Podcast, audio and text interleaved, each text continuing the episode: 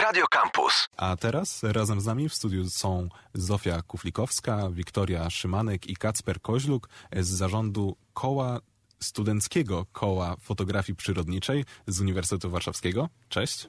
Hejka. I właśnie będziemy rozmawiać trochę o tej fotografii przyrodniczej. E, Znajdujemy się, jak pewnie może niektórzy wiedzą, na terenie Wydziału Dziennikarstwa też, e, gdzie też działa fotografia ogólnie, ale no właśnie, nieprzyrodnicza. E, Wy, cała wasza trójka e, jest właśnie związana z tą przyrodą bardziej e, przez swoje studia, bo może powiedzmy na początku, co studiujecie. Studiujemy biotechnologię w sumie. Dwie, dwoje z nas studiuje biotechnologię, no i Zosia e, biologię. Czy fotografia jest jakoś bezpośrednio związana z tymi studiami, czy to raczej jest takie wasze hobby, które trochę obok tych studiów staracie się łączyć? Myślę, że każda osoba, która studiuje obecnie na, na Wydziale Biologii, chociaż raz interesowała się zwierzątkami albo roślinkami, jak było w dzieciństwie, czy, czy, czy, czy trochę później. Mm, Więc taka fascynacja naturą dookoła nas może być e, częścią wspólną dla, dla większości studentów na tym wydziale. No ale sama fotografia nie jest kluczowym elementem tych studiów. Zdecydowanie nie. I w takim razie przejdźmy już jednak do samej tej e, fotografii. Może zaczniemy od takich bardziej ogólnych, ogólnych pytań, zanim przejdziemy do e, kwestii bezpośrednio związanych z kołem naukowym. Powiedzcie mi, gdzie w Warszawie można sfotografować najciekawszą przyrodę? E, I to niezależnie, czy mówimy o florze, czy o faunie. Jeżeli możecie się podzielić jakimiś wskazówkami. Jeżeli chodzi o takie dwa najbardziej, powiedzmy, kultowe miejsca, najbardziej w sumie oczywiste, a zarazem najciekawsze, no to mamy przede wszystkim Łazienki Królewskie. Bardzo bogate zarówno faunę, jak i florę. Tam też świetną rzeczą jest to, że zwierzęta są bardzo oswojone z tym takim miejskim klimatem, można je trochę z bliska bardziej ująć. A drugim miejscem, które już tutaj reprezentuje trochę dzikszą przyrodę, no to mamy oczywiście Wisłę.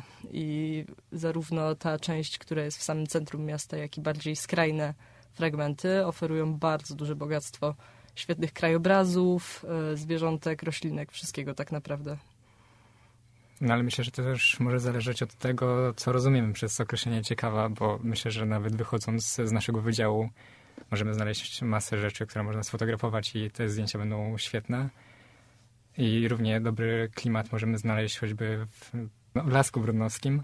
A jeżeli chodzi już o bardziej dokładnie miejsca bezpośrednio związane ze studiami, jak na przykład e, kampus główny, czy też kampus Ochota, bo tam głównie mieszczą się te e, bardziej przyrodnicze kierunki, e, to czy i co ciekawego można tam znaleźć? No to przy samym Wydziale Biologii jest chociażby Pole Mokotowskie, które jest dość dużym parkiem, bogatym, może nie w samą faunę, ale i flory można tam trochę znaleźć. Ale generalnie do, do fotografii przyrodniczej nie trzeba dużych obiektów leśnych jak Las Kabacki czy Las Brudnowski. E, wystarczy czasem wyjść po prostu e, przed dom, rozejrzeć się i poszukać czegoś ładnego. Tak, czasem nawet warto zwrócić uwagę na takie drobniejsze okazy, coś co możemy zdeptać e, idąc na wydział. Czasami jest świetne do sfotografowania. I właśnie to jest też trochę to, o co chciałem się zapytać, e, bo z jednej strony mi, czyli komuś, kto fotografią się właśnie nie zajmuje, e, wydaje się może, że właśnie, żeby znaleźć coś ciekawego, trzeba odpowiednio wcześniej nie wiem, znaleźć jakieś informacje, gdzie można znaleźć coś ciekawego do sfotografowania, gdzie na przykład rośnie jakiś ciekawy, nietypowy e, okaz rośliny, gdzie jest jakiś pomnik przyrody, dajmy na to. E, ale no z tego, co wynika, z tego, co, co mówicie, wynika też to, że po prostu e, ciekawą przyrodę można znaleźć wszędzie. E, ale jak to jest w waszym przypadku? Czy właśnie e, też organiz- organizujecie czasem, nie wiem, specjalnie jakieś wyprawy w dane miejsce, żeby e, coś konkretnego sfotografować, czy raczej e, jesteście skupieni na takim mm, szukaniu e, tej okazji do fotografii w takiej zwykłej codzienności? Myślę, że to bardzo zależy od naszych zainteresowań. I znajdziemy wśród nas na pewno takich, którzy będą właśnie szukali jakiegoś bardzo określonego, czy to okazu, bo są na przykład specjalistami z jakiejś dziedziny, czy po prostu interesuje ich określony krajobraz. Ale będą też tacy, którzy zakładając sobie jakiś temat, będą poszukiwać go wokół siebie, choćby nawet na naszym kampusie, gdzie znajdziemy właśnie, tak jak było wspomniane, bardzo dużo miejsc, czy to właśnie pole mokotowskie, czy choćby donica przed budynkiem, które ofitują tak naprawdę w życie. Oprócz tego czasami właśnie przydaje się, żeby ustalić sobie jakiś cel. Jeżeli idziemy ogólnie z taką z takim pomysłem, żeby porobić zdjęcia, to często kończymy z ogromną ilością fotografii, randomowych rzeczy. Niektóre są trochę lepsze, niektóre trochę gorsze i tego materiału jest bardzo dużo. A w momencie, kiedy idziemy stricte na przykład fotografować powiedzmy ptaki, no to skupiamy się już na jednym celu i wiadomo, że jak się skupi na tym celu, to jest szansa, większe prawdopodobieństwo, że zrobi się po prostu ciekawszą fotografię, jakąś może lepszą jakościowo. Tutaj ten research, o którym ty mówiłeś, może się przydać, bo rzeczywiście, jak tu Wiktoria wspomniała, pod kątem ptaków, no to definitywnie warto wybrać się chociażby do łazienek królewskich, może mniej na podwórko, gdzie będą może wrony, wróble, chociaż może też i inne gatunki. Więc takie podstawowe, to nie musi być bardzo dogłębny research, ale takie podstawowe informacje tego, że może no, na trawniku nie znajdziemy najciekawszych ptaków, ale za to, nie wiem, znajdziemy w donicach właśnie poukrywanych gdzieś na podwórkach, znajdziemy ciekawe kwiaty, mm, przydatny jest przy, przy takich ukierunkowanych poszukiwaniach. Świetnym przykładem są właśnie ptaki, ale też myślę, że na przykład krajobraz. Są to takie przestrzenie, które, których wygląd naprawdę zależy bardzo mocno od pory, w której się fotografuje. Więc w tym przypadku taki research i wiedzenie, na przykład o której porze będzie wstawało słońce, czy w tej okolicy akurat występuje mgła, czy nie, też może okazać się bardzo przydatne. Jako, że w naszym studiu jest no, praktycznie cały zarząd e, koła, to może też powiedzmy e, po prostu na waszych przykładach, e, jakie są wasze ulubione projekty do obie, jakie są wasze ulubione obiekty do fotografowania? Czy właśnie preferujecie no, ptaki, zwierzęta, które są no, cały czas w ruchu, czy, czy może właśnie krajobrazy i bardziej statyczne rzeczy jak rośliny? Ja w ogóle z zamiłowania zajmowałem się bardziej e, reportażem i portretami, więc ta fotografia przyrodnicza przyszła trochę później ale myślę, że nie mam jakichś konkretnych zamiłowań i tak naprawdę w moim przypadku e, pojawiają się zarówno zdjęcia krajobrazów z różnych wypraw, jak i fotografia makro, czy to roślin, czy zwierząt. W zasadzie wszystko pomiędzy. Tak samo na przykład e, interesuję się astrofotografią. Nie wiem, czy jest bardzo związana z fotografią przyrodniczą. Myślę, że tak, ale to też się...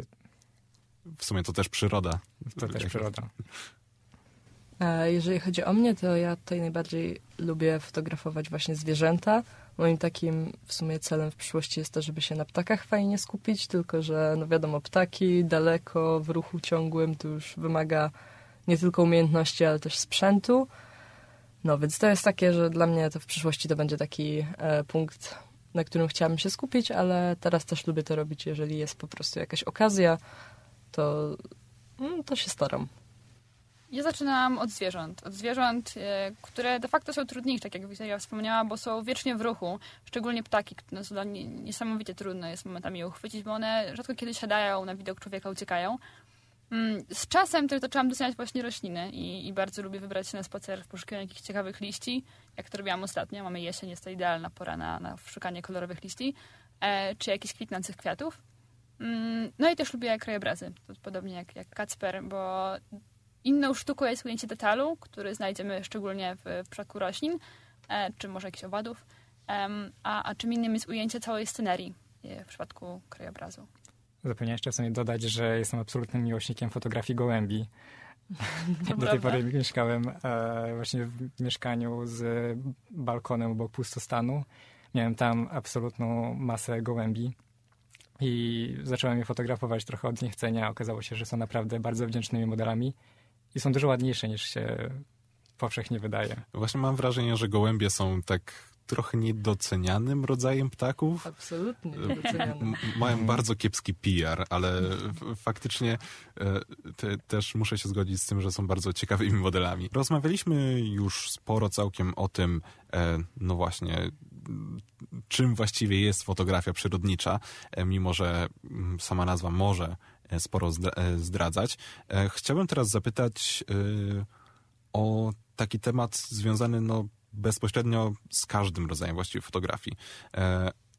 Czy żeby już tak świadomie, bardziej poważnie podejść do fotografii, do robienia zdjęć, to czy faktycznie potrzebne jest to, żeby posiadać odpowiedni sprzęt, jakiś tam drogi, profesjonalny aparat, czy na przykład to, co każdy z nas nosi kieszeni, w smartfonie e, tego typu aparat też powinien jakby dać radę na początek. Absolutnie powinien dać radę na początek. Logiczne jest też to, że nie każdy, kto chce zacząć swoją przygodę z fotografią, od razu chce zainwestować masę pieniędzy. Też sprzęt fotograficzny jest bardzo drogim sprzętem. Więc e, zanim się jeszcze podejmie w ogóle tą decyzję o zostaniu takim e, bardziej profesjonalnym fotografem, bardziej wsiąknięciu w, ten, w to środowisko, warto jest sobie popróbować na tym, co się już ma. Ja osobiście nie umiem nawet obsługiwać aparatu profesjonalnego. Może trochę wstyd się przyznać, będąc w zarządzie koła fotografii. E, ale u mnie to wszystko się zaczęło tak naprawdę od telefonu i podjęłam decyzję, że dopóki nie rozwinę jakiejś wiedzy na ten temat, no to przy tym telefonie jeszcze zostanę. Pofotografuję sobie. E, w kole też jestem po to, żeby się dowiedzieć więcej od moich kolegów, od naszych opiekunów koła. Też chciałabym właśnie nabyć trochę więcej tej wiedzy. I wiadomo, z czasem można się przerzucić na coś profesjonalniejszego, ale nic nie broni przed robieniem zdjęć telefonem i w naszych czasach teraz telefony mają takie dobre te aparaty, że bardzo często można coś fajnie uchwycić, tak jak się chce, pokombinować z ustawieniami. No, fotografia przyrodnicza jest dość wdzięczna pod tym, pod tym kątem, bo rzeczywiście telefonem może być trudno uchwycić coś, co się wiecznie rusza albo jest daleko, jak, no nie wiem, chociażby te wcześniej wspomniane ptaki czy zwierzęta, ale jeśli albo umieć zaaranżować sytuację, na przykład będąc w łazienkach z kilkoma e, ziarenkami, tutaj ptaki będą zdecydowanie bardziej chętne do współpracy, albo skupi się na roślinach czy, czy drzewach, one się nigdzie nie wybierają, nie uciekną nam sprzed kadru, można na spokojnie stanąć z telefonem, można kucnąć. To jest też fajne, bo telefon jest lekki, jest mały e, i umożliwia czasami właśnie spojrzenie z innej perspektywy. Bo aparat, jak wiadomo, no to już są inne możliwości inne chociażby, nie wiem, efekty rozmycia czy, czy tak dalej i inne mm, różne możliwości, ale wciąż z telefonem można zacząć i warto zacząć od takich podstaw. Zresztą jest takie powiedzenie, że najlepszy aparat to jest ten, który ma się, ma, który ma się przy sobie. I myślę, że w tym też jest bardzo dużo prawdy, zwłaszcza jeżeli zaczyna się dopiero swoją przygodę, e, pod tym względem, że najwięcej okazji e, w codziennym życiu znajdziemy wokół siebie więc możliwość wyjęcia aparatu, obejścia tego naszego e, modela drzewa od każdej strony, kucnięcie, wstanie, wstanie gdzieś na pieniku obok i wykonanie różnych fotografii z różnych e, punktów widzenia da nam zdecydowanie dużo więcej umiejętności niż robienie tych zdjęć nawet najlepszym aparatem. Też powiedziałabym, że fotografii powiedziałabym też, że fotografii przyrodniczej chodzi o to, żeby się zatrzymać, o to, żeby się zatrzymać, żeby kucnąć, żeby zobaczyć. I czasem, tak jak Kasper powiedział, to, że ma się ten telefon pod ręką jest jego przewagą, bo aparat nie zawsze ma się przy sobie. I nie zawsze da się zaplanować, że akurat ten fajny kadr będzie wtedy, kiedy pójdę na spacer i będę miał ze sobą aparat, a telefon ma się zawsze. I, i to jest duża jego przewaga. Czy w takim razie, skoro już powiedzieliśmy o sprzęcie, e, macie może jakieś e, jeszcze dodatkowe rady dla początkujących adeptów fotografii, nie tylko przyrodniczej? Ja bym powiedziała, że jeśli ma się pomysł na to, co się fotografować, na przykład załóżmy, jak już ciągle o nich mówimy, ptaki, to warto jest na początku rozejrzeć się po mediach społecznościowych pod kątem kadrów. To jest fajne, bo tam w mediach społecznościowych aktualnie publikuje się mnóstwo zdjęć robionych telefonem, więc to są osiągalne, e, osiągalne zdjęcia dla, dla przeciętnej osoby, która ma ze sobą swój smartfon.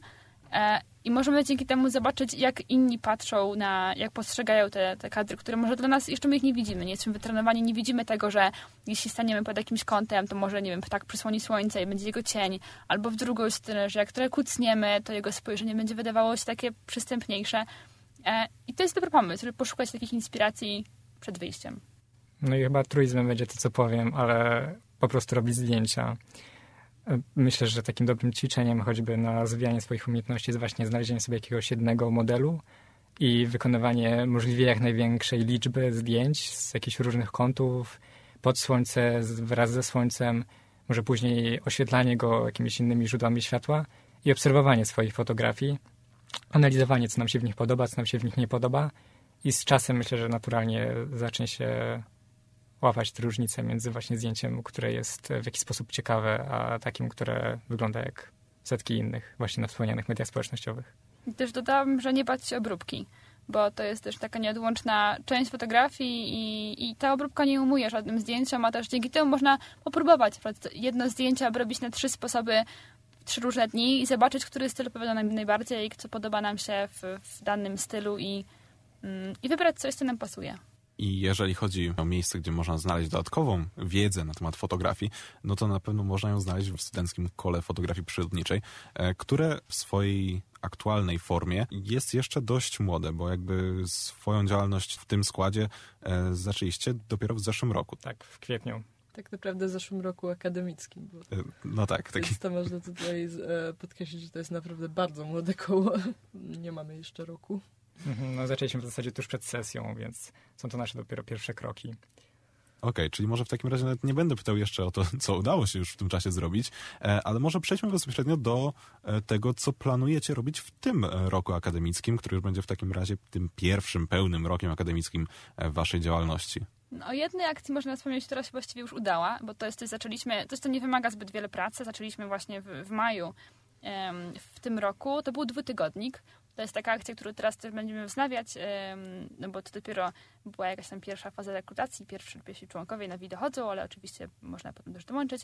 Mm, dwutygodnik polega na tym, że mm, razem głosujemy w swoim gronie członków, wszystkich, wszystkich członków koła, głosujemy na ten temat. E, te tematy można proponować, ale my też jakieś czasem sugerujemy, jeśli mamy własne i wybieramy jeden temat przewodni na dwa tygodnie. No przez te dwa tygodnie umawiamy się, że robimy zdjęcia właśnie mm, na ten temat zorientowane. Potem te zdjęcia wrzucamy na nasz wspólny dysk, tam sobie komentujemy wzajemnie i potem, jeśli oczywiście autorzy zdjęć się zgadzają, no to publikujemy te zdjęcia w swoich mediach społecznościowych. No i to jest coś, co nam się udało. W zeszłym roku zrobiliśmy trzy albo cztery edycje e, dwutygodnika, no bo to właśnie dwa tygodnie jednak zajmuje. W zeszłym roku akademickim wakacje mieliśmy przerwę, bo każdy w rozjazdach i w tym roku znowu będziemy ruszać e, z tym projektem. Jeśli mowa o tym, co chcemy dopiero, żeby nam się udało, co planujemy w tym roku zorganizować naszą własną wystawę. E, jako, że kończymy właśnie rok botaniki, chcielibyśmy poświęcić tę wystawę relacji roślin z człowiekiem. Także całe przygotowanie jest jeszcze przed nami. Oprócz e, fotografii będziemy oczywiście potrzebować e, całego, e, całego zaplecza organizacyjnego, można powiedzieć. Więc będzie to pewnie duże przedsięwzięcie na ten rok akademicki. No, oprócz tego też zastanawiamy się nad różnymi warsztatami, e, czy to z naszymi opiekunami koła, którzy też mają własne doświadczenie, czy to, czy to może z członkami, którzy chcą się podzielić wiedzą z innymi, tymi mniej, doświadczonymi, tymi mniej doświadczonymi dużo się już wydarzyło w sumie, no bo e, samo rozpoczęcie działalności koła, no to, to jest duża sprawa sama w sobie. Też tak wyglądają plany na najbliższy czas, na ten najbliższy rok akademicki. Co ważne, jeżeli kogoś e, zainteresowały te plany, czy ogólnie interesuje fotografia, niezależnie od tego, czy przyrodnicza, no ale e, głównie przyrodnicza, e, to cały czas można się zaangażować w działalność waszego koła, tak? Oczywiście. Tak, na naszych mediach społecznościowych i na Instagramie, i na Facebooku znajdziecie formularz, e, który można wypełnić. Wtedy my dostajemy wasze, wasze informacje, waszego maila, co pozwala nam się e, skontaktować z wami. No ale można też śmiało do nas po prostu napisać, czy to, czy to właśnie maila, czy na Facebooku. jesteśmy otwarci de facto cały rok i nie mamy za bardzo e, większych ograniczeń, żeby przyjmować członków trochę później czy wcześniej. No, tak samo nie bójcie się, jeżeli fotografia jest dla was czymś nowym dla mnie też jest. I no, nie ma co się czuć jakby onieśmielonym tą, e, tą nazwą, tą całą mechaniką tego, technikami i tak dalej. To wszystko jest do nauczenia się. U nas też właśnie, tak jak Zosia wspomniała, będą seminaria różne prowadzone, żeby sobie trochę tej wiedzy nabyć, trochę się bardziej rozruszać w fotografii. Także zapraszamy studenckie koło fotografii przyrodniczej. E, wspominaliśmy sporo o social mediach i tak dalej. E, to ważne dlatego, że właśnie rozmawiamy cały czas o fotografii, nie wspomnieliśmy do końca o tym, gdzie e, wasze fotografie można znaleźć, a można znaleźć je właśnie e, w internecie pod tym adresem. E, I kto wie, tak jak mówiliście w planach, być może niedługo w przeciągu tego roku akademickiego prace członków koła może być, być może też e, znajdą się gdzieś po prostu fizycznie na wystawie. E, za to trzymamy kciuki. Pewnie jeżeli jakieś więcej informacji się pojawi na ten temat, to też będziemy o tym informować. Studenckie koło fotografii przyrodniczej Zofia Kuflikowska, Wiktoria Szymanek i Kacper Koźluk byli naszymi gośćmi. Serdeczne dzięki za rozmowę. Dzięki wielkie. Dzięki, dzięki. Radio Campus.